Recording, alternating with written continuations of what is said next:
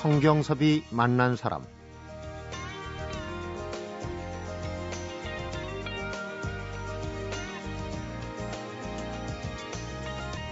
적과 흑의 프랑스 작가 스탕달은 작가란 다른 사람들과 다른 시선을 가진 사람들이라고 그랬고요. 로버타 진 브라이언트란 작가는 누구나 글을 잘 쓸 수 있다 이런 제목의 책에서 이렇게 말했네요. 작가란 오늘 아침에 글을 쓴 사람이다. 작가란 자신이 인생에서 발견한 것을 글로 쓰는 사람이어서 설사 자신이 쓴 게 실패작이 될지언 발견한 게 있으면 무조건 책임을 지고 써야 한다 이렇게 말한 이가 있습니다. 성경섭이 만난 사람 오늘은 2004년 하비로를 발표하고 8년 만에 장편 소설 지옥 설계도를 써낸 이인화 작가를 만나봅니다.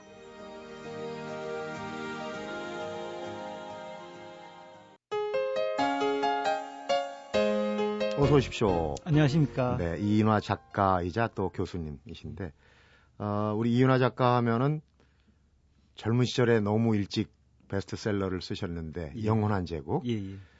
어, 정조 독살설, 뭐 이런 그 소재가 그때 아마 어, 얘기는 있었지만 예, 이 예, 소설로 구체화되면서 상당히 파장이 예. 크게 일었던 그런 예. 작품입니다. 그런데 그 이후에도 어, 큼직큼직한 글을 많이 쓰시는데 간격이 좀 길어요. 네네. 아무래도 제가 과작이어서 네. 그 열심히 많이 쓰시는 작가들 보면 늘 부럽고 저는 그 열심히 쓴다고 쓰는데 이 파지가 많아가지고 예 생산량이 못 따라가는 것 같습니다. 근데 지금 보면 원래 어, 공문학을 전공하셨는데 예. 이화여대 대학원 디지털 미디어 학부 교수 예. 전공을 바꾸신 겁니까? 네네. 제가 2003년도에 그 우연한 기회에 그 나이 마흔이 되도록 한 번도 게임을 해보지 않다가 우연히 음. 온라인 게임을 접하고 그 세계 최초의 full 3D 온라인 게임이라는 걸 듣고요. 네. 그 스토리에 너무 심취해가지고 야 국문학을 하는 분들은 참 많은데 이런 걸 연구하는 분이 국내에 너무 없는 것 같다. 예, 미흡하지만 나라도 좀 이런 걸 좀 연구해 봤으면 좋겠다. 네. 너무 자랑스럽고 한국인들이 이런 걸 만들었다는 게 너무 자랑스럽고 훌륭해서 그래서 이제 전공을 하나를 만들게 됐습니다. 마침 그 음. 정보통신부에서 그때 IT 융합 인재 양성 사업이라는 걸 하시기에 저희들이 그런 거 해보겠습니다라고 제안서를 내 가지고 선정이 돼서 학부를 창설하게 되었습니다. 네. 디지털 미디어 학부 예. 게임에 대해서 그 어느 정도 일가견을 가지려면은 직접 해보셔야 되지 않습니까? 예, 물론 예, 예. 모든 분야가 예, 그렇지만 예, 예, 근데 예. 스스로 자칭 게임 팬이 될 지경까지 게임을 많이 했다고 얘기를 예. 하셨더라고요. 예, 그게 그렇습니다. 이게 소설을 한 편 정말 정독을 하는데 한 6시간 정도 걸리고 영화 한 편을 아주 꼼꼼히 봐- 보는데 한 2시간 반 정도 걸린다면 웬만한 게임은 하려면 150시간 정도 플레이를 해야 되거든요. 네. 그러니까 사실은 정말 중요한 게임만 정말로 새로운 시도를 했고 의미가 있는 중요한 게임만 한다고 해도 1년에 한 2000시간 이상 플레이를 해야 뭔가 게임을 연구한다고 할 수가 있는 것이거든요. 네. 그러- 그러다 보니까 생활이 폐인 비슷하게 되어 가는 것 같습니다. 요즘 게임 때문에 예. 뭐 청소년들이 문제가 있다 없다 네, 네, 얘기 네, 논란이 네. 많은데 그 청소년들 네. 대학생들을 가르치는 교수님이. 게임에 빠져 있다면 주변에서도. 좋은 소리를 듣는 네. 것보다는 좀 안 좋은 소리를 많이 듣겠어요. 네, 네, 그렇습니다. 그 뭐 다른 분들 매우 싫어하시는 분들, 특히 연로하신 분들 다 싫어하시는데 저는 그렇게 얘기합니다. 물론 지금 막 대학 입시를 치러야 되는 학생들이 이 게임에 빠져서 공부를 안 하거나 학교를 안 가고 있는 이런 사태는 막아야 되고 네. 제도적으로 많이 또 못하도록 이렇게 해야 되고 하는 건 맞는데 저는 이렇게 성 선생님 같이 약간 연배가 있으신 분들 네. 그 50대, 60대, 70대 이런 어르신들이 게임을 하면 굉장히 좋다고 계속 권하고 다니거든요. 음, 왜냐하면 제 저도 이제 48인데 이 10대 애들이 저하고 논 리가 없지 않습니까? 네. 예, 말도 안 하려고 합니다. 그, 어, 저희 학생들도 저랑 같이 점심 먹는 거 굉장히 부담스러워해요. 예, 나이 연배 차이가 나니까. 사준다고 그래도 예, 따로 사준다고 그래도 예, 부담스러워하는데 게임 안에 있는 동생들은 그 16살, 17살, 18살 이런 애들도 저보고 형님이라고 하면서 네. 자기 소개 얘기를 다 합니다. 지가 좋아하는 것들 얘기하고 고민도 얘기하고 같이 게임 플레이 하는 형이니까. 네. 그러면 세상 보는 눈이 완전히 달라집니다. 완전히 달라지고요. 정말 노소동락이라고 하지 않습니까? 네. 예.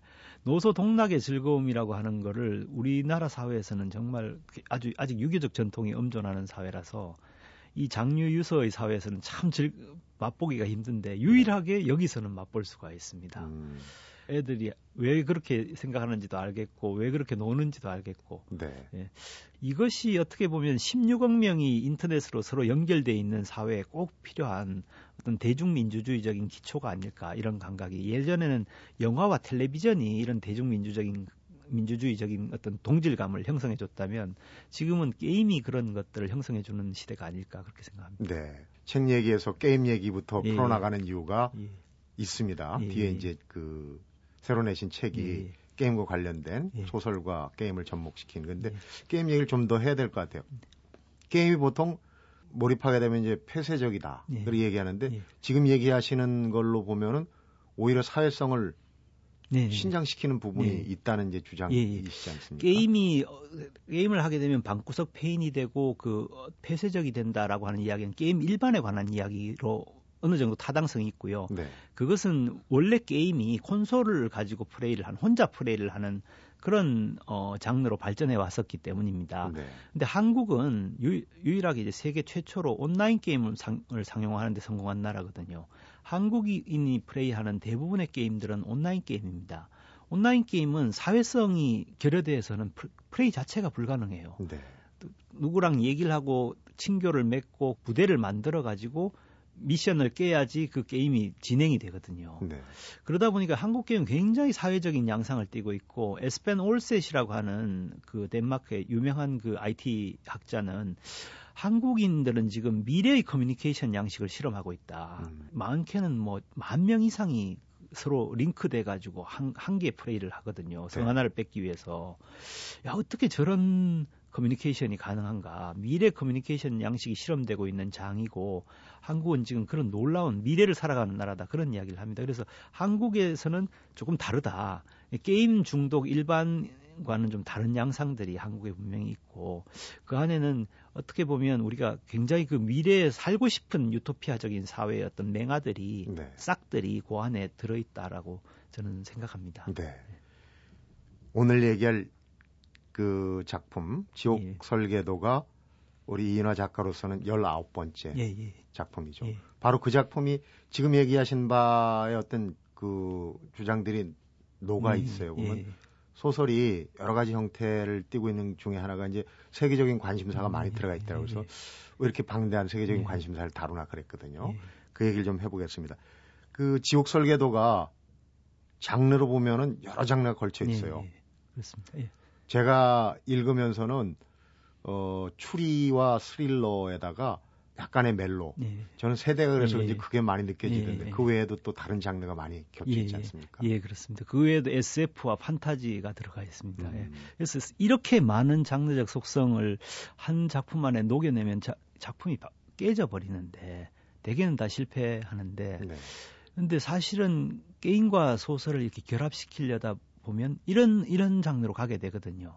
또 그 과정에서 제가 19번이나 이제 소설을 썼는데 그리고 데뷔한 지가 23년이 됐는데 뭔가 다 남들이 안 쓰는 진짜 한 번도 보지 못한 이야기를 한번 써봐야 되지 않을까라고 하는 나름대로의 그 뭔가 욕망도 있고요. 그러다 보니까 이 이야기가 이렇게 방대해진 것 같은데 그래도 그 재밌게 읽힐 수 있는 작품이 아닐까 하고 네. 예, 생각합니다. 분명히 재미있게 읽힐 음, 수 있는 네. 작품입니다. 그 네. 얘기를 잠시 만 풀어서 예. 어떤 계기로 이런 소설을 썼는지 또 예. 지향하는 그 목표는 뭔지 이런 얘기를 예. 한번 들어보도록 예. 하겠습니다. 성경섭이 만난 사람 오늘은 영원한 제국의 작가죠 이화여대 대학원 디지털 미디어 학부의 이인화 교수를 만나보고 있습니다.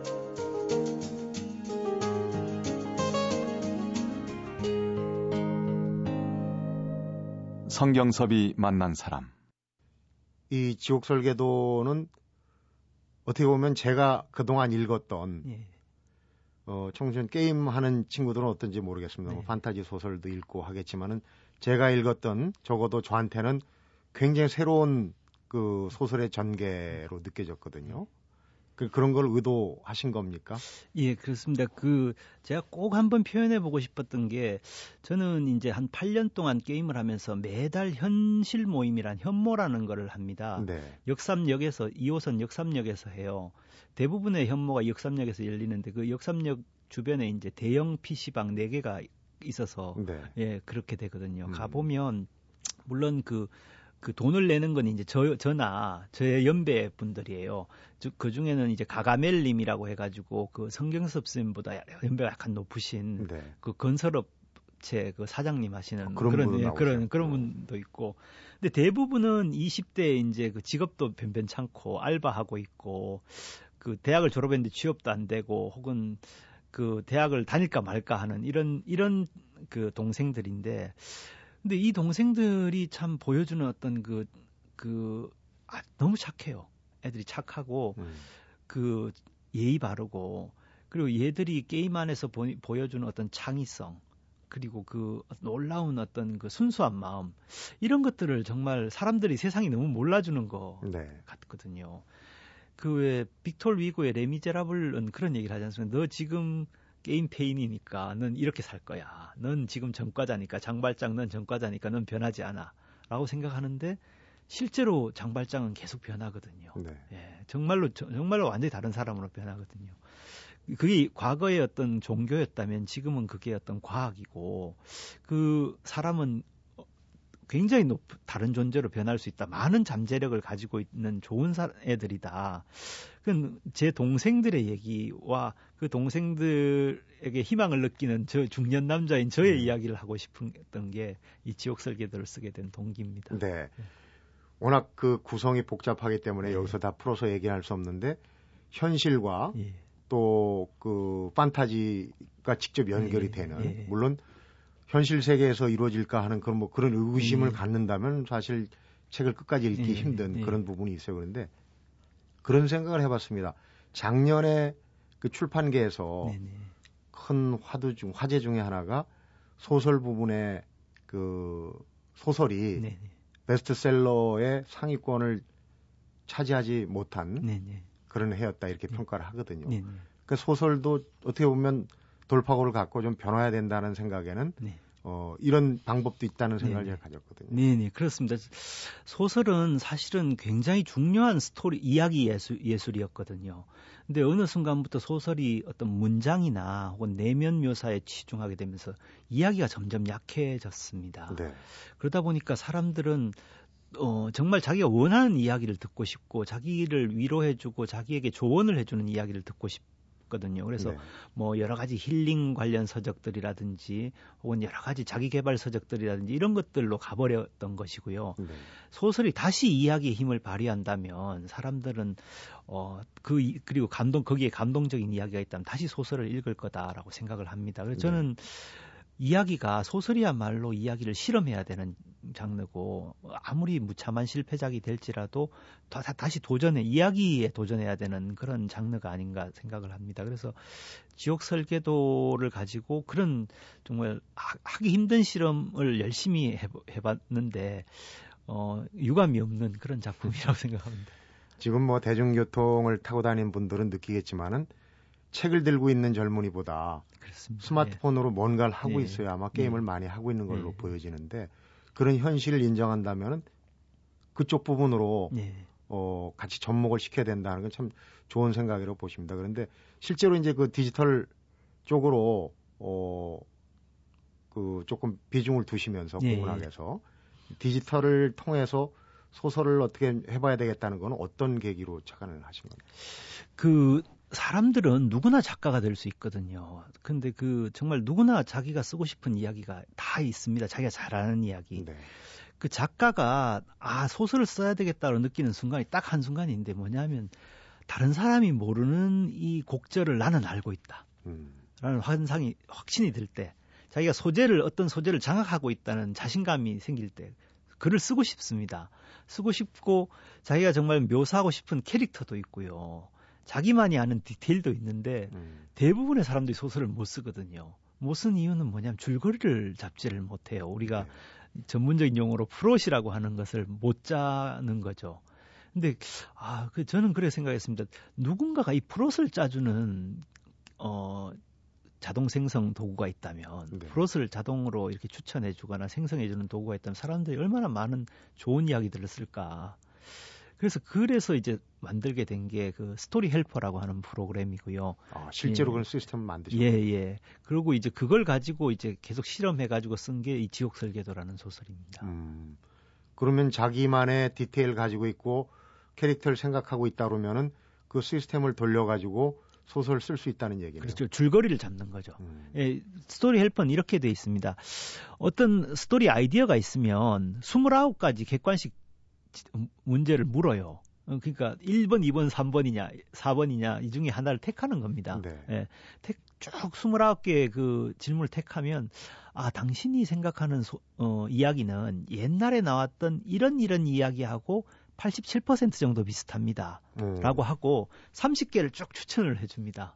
그 데이터베이스로부터. 네. 그럼 고, 거기를 클릭을 하면 그 이야기의 프로 패턴이 한 장으로, A4 용지 한 장으로 딱 보여요. 네. 3막 8장 구조로. 그러면 요, 요대로, 요걸, 이 패턴을 그대로 두고 디테일과 장소를 수정하고 시대를 바꾸고 캐릭터 이름을 바꿔 가지고 만들 수도 있고요. 그러면 굉장히 진부한 이야기가 되겠죠. 네. 근데 그렇지 않고 그 이야기 안에서 뭔가 어 1막의 도전 부분을 바꾼다든지 음. 2막의 안정 부분을 바꾼다든지 3막의 행동 부분을 바꾼다든지 이렇게 바꿔 가지고 새롭게 패턴을 만들어 가는 게 스토리 헬퍼라는 것이고요. 음. 어쨌든 당신이 쓰고자 하는 스토리는 이런 겁니다라고 한 장으로 바로 이걸 신속 모형화라고 하는데요. 네. rapid prototyping. 그러니까 어떤 아이디어가 있으면 1분 안에 자기가 쓸 생각하는 이야기를 보여주는 거죠. 예, 그런 프로그램인데 참 신기한 세계인데. 예, 예. 그런데 그 기성의 관점에서 보면은 예, 예. 그게 창작이라고 얘기할 수 있나 이런 또 예, 그게 어, 프로그램을 보지 않으시면 그런 말씀, 제 설명만 들으시면 당연히 그렇게 생각을 하시는데 이게 네. 옛날 거를 그대로 답습하라는 게 아니고요. 옛날 거를 가지고 새로운 것들을 그 변형해서 transformation 해가 변형해서 만들어내라는 것이거든요. 네. 그러니까 저희들이 이, 이 프로그램을 어떨 때 쓰냐면 아 내가 정말 새로운 생각을 했어. 진짜 멋진 생각을 했어. 정말 좋은 이야기일 거야. 라고 하는 이야기의 90%는 이미 남들이 해놓은 이야기입니다. 네. 왜냐하면 그 로저 생크라는 그 교수님이 그 역동적 기억이라는 책에서 인간이 뭐 한, 하는 모든 일들은 이야기 구조로 저장이 된다고 그러거든요. 네. 그러니까 이야기라고 하는 스토리라고 하는 것이 기억의 내용이 아니고 기억의 형식이다 보니까 거의 모든 우리가 떠올리는 이야기들이 옛날에 어떤 것들에 의해서 이미 형식으로 만들어졌던 이야기이기 네. 쉽거든요. 그 자기가 새로운 이야기라고 착안했던 걸 옛날에 이, 이만큼 사실은 비슷한 이야기다라고 보여주면 작가는 거기로부터 더 새로운 이야기로 그걸 고치게 되죠. 오히려 표절의 위험에서 벗어나 벗어나게 되는 거죠. 그러니까 처음 떠올리는 게 87% 아, 내가 내 이야기 생각이라고 했는데 이게 87%나 비슷한 이야기야? 그럼 이걸 55% 이하로 떨줘야지. 이러고 음. 이제 이걸 고치게 되는 거죠. 그렇군요. 예. 실제로 그 이제 영화니까 예, 예.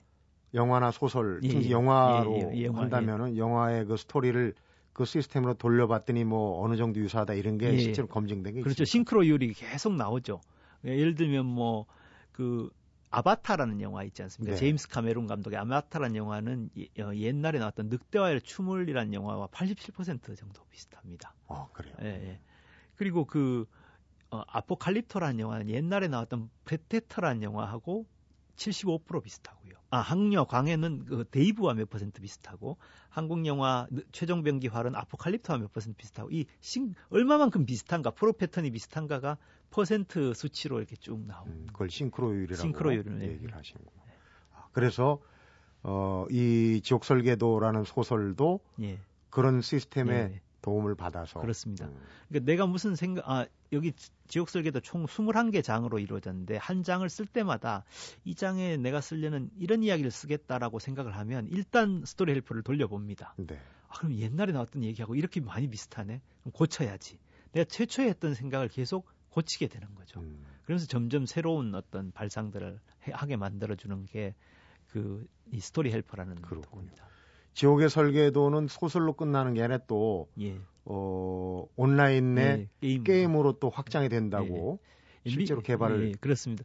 미국의 크루 인터랙티브라는 회사가 이제 바람의 나라를 미국에 15년 동안 서비스했던 회사인데요. 네. 예, 거기서 publishing 되어 가지고 이제 올해 예, 그 독자들을 찾아가게 됩니다. 이게 음. 웹 게임이고요.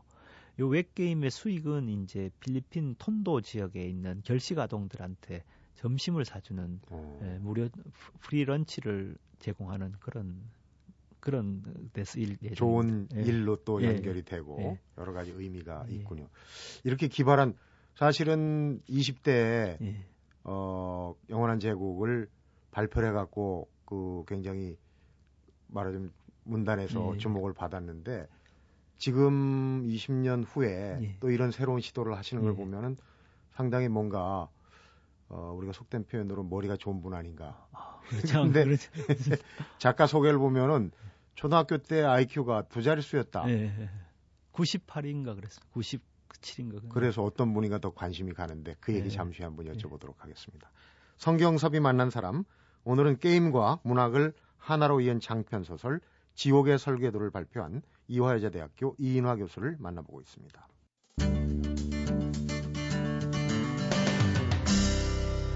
성경섭이 만난 사람. 원래 본명은 유철균입니다. 따로 예, 예, 있으세요? 예, 예. 근데 성과 이름, 예. 성명을 다 바꿨어요. 예, 예. 그때 어, 소설가가 된다는 게 굉장히 비장한 각오가 필요하다고 생각을 했고요. 정말 성을 갈아야 된다. 예, 완전히 다른 존재가 돼야 되고 나는 정말로 그 진짜 이 땅에 열심히 살아가는 생활인들의 그 감각 안에서 그 생활인들의 삶에 뭔가 도움이 되는 그걸 해줘야 된다. 그렇게 생각을 하고 이름을 성까지 완전히 바꾸게 됐어요. 네. 근데 그 전에 제가 했던 건 문학 평론을 쓰고 있었고요.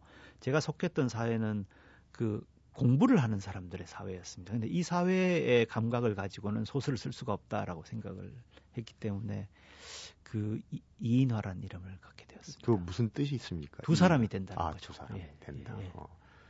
실제로 우리 저그 현대문학 소설에 네네. 등장하는 또 주인공 이름 그렇습니다. 염상섭의 만세전의 주인공 이인화인데요.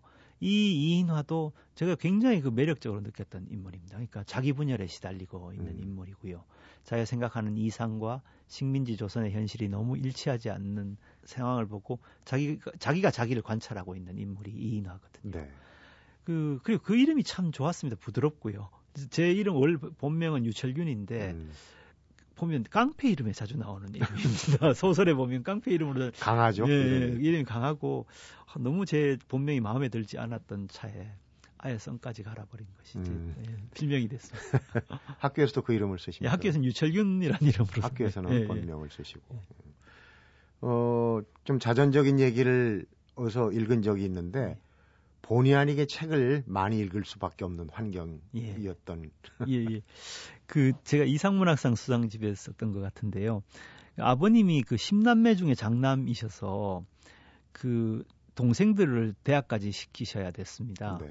그래서 그 집이 그 아, 오랫동안 이제 아주 조그만한 집에 살았는데 그 책 놓을 데가 없으니까 식구들이 이제 책 사이를 이렇게 옆으로 어 진짜 그 비집고 다니면서 살아야 됐던 얼마나 책이 많으면 예, 예.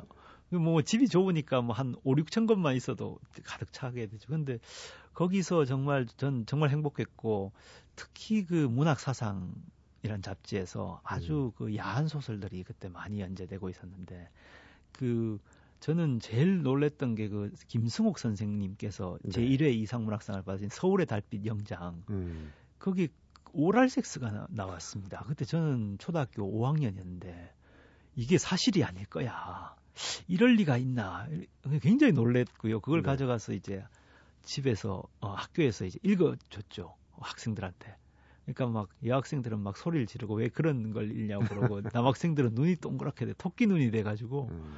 막 열심히 보고 그런 것들을 보면서 어, 제가 처음 공부를 못하는 애였기 때문에 학교에서 주목받는 게 그 문학사상 읽어줄 때였거든요. 네. 근데 계속 문학사상에 그 야한 소설들이 나오더라고요. 존 업다이크의 달려라 토끼 정말 빛나는 명작이지만 어, 네. 예술과 예술의 예, 예, 그- 그렇습니다. 예, 저는 그 아주 성적인 부분만 열심히 읽다 보니까 점점 더 소설에 빠져들게 됐던 것 같습니다. 네. 어떻게 보면은 그 시절에 좀 선각자연하는 나는 예, 먼저 예. 깨달았어 나 이런 예. 것도 읽어. 예. 지금으로 보면 책이지만 그때는 그게 책으로 어 독서로 예. 가는 예. 좋은 그 예. 동기 예. 유발의. 시간이었던 것 같아요. 그런데 그런 영향을 받아서인지 좀 그 문학이나 문예에 대해서 일찍 트이신 예, 것 같아요. 예. 그, 저, 그 보면 굉장히, 저는 초등학교 때 공부를 못 했는데, 그래서 굉장히 깊은 열등감에 사로잡혀 있었는데, 그 문학 사상 안에, 예, 소설에 등장하는 사람들은 세상에 그런 어린 제가 봐도 너무너무 한심한 자기 앞가림도 못하는 그런 바보들이더라고요. 네. 아, 이런 바보들의 이야기를 이렇게 많은 지면을 할애해서 쓰, 쓰, 정말 열심히 써주는 사람이 있구나. 뭔가 이런 바보들의 인생에도 어떤 가치가 있구나. 음. 라고 하는 것을 저한테 전해줬고, 저도 굉장히 위안을 받았죠. 아, 세상에 저런 병신들도 살고 있구나. 나도 살아야 되겠다. 근데 그런 것들이 어떻게 보면 현실의 가치에 짓눌려 있는, 현실의 어떤 세속적인 가치에 짓눌려 있는 사람들에게 새로운 용기를 주고 희망을 주고 어떤 새로운 사회의 비전을 가르쳐 주는 문학의 역할이 아닌가 그렇게 생각을 했습니다. 그래서 굉장히 더욱 더 열심히 문학을 좋아하게 된 그런 계기가 된 것 같습니다. 네. 그 지금 여러 어, 문학 중에도 여러 장르를 섭렵하셨는데 지금 이제 소설이 종착역이 네. 된 걸로 네, 지금 그렇습니다. 예, 네. 저- 지옥의 설계도 앞에서도 얘기했지만은 그 연령층에 따라서 예. 받아들이는 게 좀 다를 수도 있어요. 예, 현실 세계와 또 픽션, 예, 픽션 예. 중에도 예. SF적인 예, 뭐 예. 이런 쪽으로 예. 갔다가 특히 이제 인간의 지능보다 10배 이상 강한 뭐 강화 인간이 예. 또 주인공 예, 아닙니까? 그런 부분들이 어떻게 읽혀질까 예. 조금 걱정도 되고 기대도 되실 텐데. 우리나라 독자들은 절대로 SF 소설을 읽지 않거든요. 그래서 사실 SF 소설 안에 이상한 존에서부터 시작해서 뭐 리미트리스 이렇게 강화 인간을 다룬 소재가 있는데 아예 보질 않습니다. 왜냐하면 너무 황당무계하기 때문이죠. 근데 저는 사실 2003년에 미국 미 국방성 고등연구계획국에서 했던 그 실험이 만약 성공했다면 혹은 성공했을지도 모릅니다. 저는 그 성공했다고 믿고 있는데 어딘가에서 벌어지고 있을 법한 그런 굉장히 개연성이 높은 이야기로 이 강화 인간 이야기를 만들었고요. 그래서 이게 약간 SF적이고 판타지적이긴 하지만 리얼리즘 소설을 좋아하시고 아주 리얼한 이야기를 사랑하는 그런 분들도 충분히 읽을 수 있는 작품이다라고 생각을 하고 네. 쓰게 되었고요. 그래서 어떻게 보면 지금까지는 굉장히 거리가 멀다고 생각했던 판타지와 리얼리즘을 좀 가, 가, 굉장히 가깝게 놓아본 그런 시도가 아닐까 생각합니다. 저 같은 경우는 읽으면서 리얼리즘은 푹 빠져서 읽었는데 예. 거기 좀 색도가 다르게 인쇄된 예, 예, 부분들이 예. 이제 판타지인데 예. 그건 뒀다가 예. 조금 더 공부를 한 다음에 읽어봐야 되겠다 그러고 좀 이렇게 예. 어, 넘겨가면서 예. 읽었거든요. 읽는 거 골라가면서 읽는 예. 그런 재미도 있더라고요. 그런데 그만큼 이제 다양한 스토리, 예. 아까 스토리 헬퍼라는 예. 시스템의 도움을 받았다 그러니까 이제 이해가 됩니다. 예. 그 다양한 스토리. 그런 이야기를 만들어내는 재주가 예. 지금 그 이인화 작가 3부자가 전부 국문학을 전공하셨다고 예. 예. 집안 내력이 아닌지 그런 생각도 들어요. 예, 그리고 이제 너무 어릴 때부터 많은 스토리들을 접하니까 솔직히 말씀드리면 저는 어, 보면 진짜 아 새로운 스토리다라고 정말 이건 멋진 스토리야 이건 정말 아름다운 스토리고 내 가슴을 저미는 스토리야 라고 하는 감동을 느끼는 게 1년에 한 10편도 안 됩니다. 거의 그- 예. 예. 어딘 이거는 누- 뭔가의 아류작이고 이건 뭔가의 아류작이고 이런 느낌이 먼저 오니까 십자우환입니다. 예. 먼저 보니까 굉장히 불행하다는 생각이 들고 이런 것이 없는 작품을 내 작품에서만이라도 좀 이런 것이 없는 작품을 한번 써보고 싶다라고 생각을 해서 스토리 헬퍼를 좀 만들게 됐습니다. 음, 스토리 헬퍼 얘기도 했고 예. 앞으로 뭐 우리 국내뿐만 아니라 예. 세계 그 문학 소설의 흐름이 예. 스토리텔링이 어디로 갈 것이다. 예. 미리 좀 어, 예견이라고 할까 예, 예, 예. 그렇게 이제 짚어보시는 부분이 예. 있으신지. 그 한국 문학에서는 오랫동안 그 한국은 참 오래 그 사회적인 과제들이 너무너무 엄중했거든요. 뭐 식민지에서도 해방이 돼야 됐고 뭐 경제 건설도 해야 됐고 민주화도 해야 됐고 이러다 보니까 문학이 현실의 문제를 다루고 있는 걸 굉장히 좋게 생각을 해왔습니다. 그래서 좋은 소설 이꼴 리얼리즘 소설. 음. 리얼리 아, 이 작품은 리얼리즘이다라고 얘기를 하면 그 작품에 대한 굉장한 칭찬이 되는 이런 시대였는데요. 지금 우리가 사는 모습을 보고 있으면 우리가 이제 손 안에 이제 몸 안에 이제 컴퓨터를 하나를 들고 맨날 들고 24시간 들고 살고요. 네. 그리고 이 우리가 사는 허공에는 거대한 그 데이터베이스의 지식들이 떠 있어 가지고 항상 이 모바일로 이것을 호출해 볼 수 있는 굉장히 SF적인 세계를 살고 있거든요. 네. 우리의 삶 자체가 판타지가 됐고 어떻게 보면 어 이제까지 우리가 판타지다라고 생각했던 것이 새로운 현실로 이제 읽혀져야 되는 음, 그런 시점. 그게 이제 예. 리얼리즘이 되는 시대. 예, 그게 리얼리즘. 그러니까 뉴웨이브고 판타지고 SF다라고 생각했던 것이 실제 우리가 살아가는 현실을 직시해 보면 그게 진짜 우리가 살아가는 현실인 그런 시대가 되어 왔기 때문에 과거에 이렇게 나뉘어져 있던 이런 장르들이 이제 하나로 뭉쳐지고 네. 그 안에서 정말 지금까지는 못 봤던 새롭고 멋진 이야기들이 나오는 그런 시대가 아마 어, 앞으로의 문학이 아- 되지 않을까. 그래서 주제 사람하고의 눈먼 자들의 도시, 뭐 사람들이 전부 눈이 멀어졌다 면 어떻게 될까? 이런 것들이 이게 옛날 같은 판타지라고 할 텐데 네. 현실적인 삶의 우화로 읽혀지고 그것이 정말 사람들의 감동을 주는 그런 시대가 아닌가 이렇게 생각을 합니다. 네. 설명을 듣고 보니까 네. 아닌 게 아니라 그런 네. 생각이 듭니다. 네. 지옥의 설계도를 읽은 뒤에 지금 음, 대담을 통해서 네. 제가 느끼게 되는 그런 부분이에요.